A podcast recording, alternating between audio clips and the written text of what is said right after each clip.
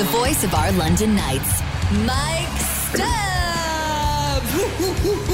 He's better at it than me, isn't he? He is on the phone with us, and uh, now in getting this phone call ready, Mike was choking on his breakfast, so I'm hoping no. he's uh, he's okay. He's here. He's just maybe a little upset after how uh, Game Seven ended up going last night. How are you, Mike? The shredded wheat went down the wrong way. Oh, that's, Oh, that stuff is so dry if you don't soak it in some kind of milk beverage.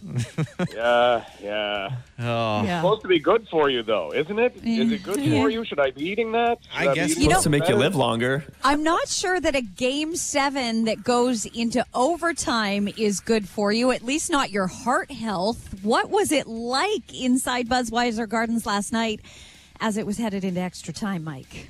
You know what? That was a game, and that was a series. There was no shortage of entertainment value for Knights fans. You come away thinking, ah, and Kitchener fans, you know what? They had an absolutely amazing run with some great goaltending that continued last night, where Pavel Cajan made 51 saves, and the Knights had four really good opportunities in overtime, and you know those are the ones that unfortunately they'll just stick in their heads for a little while. But overall, it was it was a good series, and in the end, the uh, the Kitchener Rangers won. And I'm not breaking down.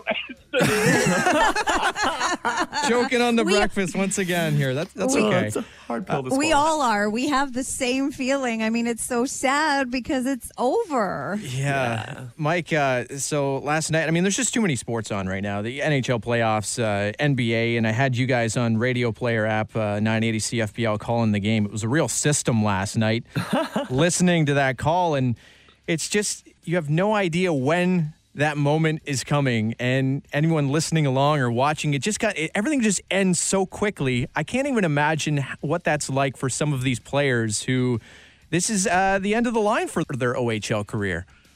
Well, that's it. And you watched last night, and this is something that you know, happens every time an OHL career is probably coming to an end. But the guys who linger on the ice toward the end. So the Knights have three overage players: Ty McSorley and Cameron Baber. Certainly, were were on the ice, and and they were uh, they were kind of soaking that all in. And Cody Morgan they know that that's it. They can't play in the OHL anymore. They've aged out. And so it, they took a little while, a lot of hugs, and then Tony Stranges and Luke Evangelista have both signed NHL contracts, and they are probably off to the American Hockey League or even the National Hockey League next year.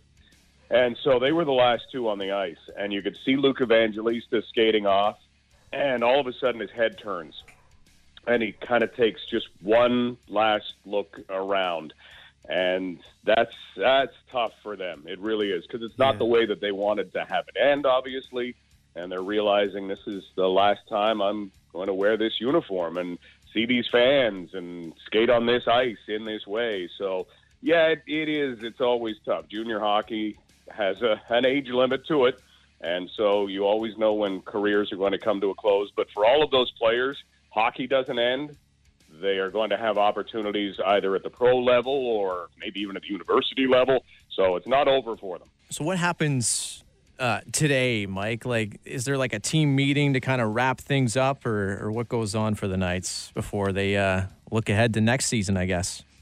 Today is kind of locker clean out, and you're right, exit meetings. So each player will sit down with the coaches and managers and talk a little bit about this season, talk a little bit about what they want to do in the future, and and then there's a, an award ceremony to have, and that will come up shortly or in the summer, depending on what the Knights want to do. And then it's uh, off to that summer, and it will be a little bit shorter because we're about a month ahead of or a month behind where the season usually is. Normally, the Memorial Cup is played at the end of May. This year, it's played at the end of June. So right now, if you go back in the calendar, this is usually the time of year when the OHL Championship Series is starting. So this is almost like you've made the OHL Championship Series by the calendar, so it shortens up the summer just a little bit. Well, Mike, uh, I guess if this had to happen this way, the good thing for fans and those who are of age is that today is Cinco de Mayo. So if you need to drown your sorrows that the season is over, Yeah. maybe grab yourself a margarita or two.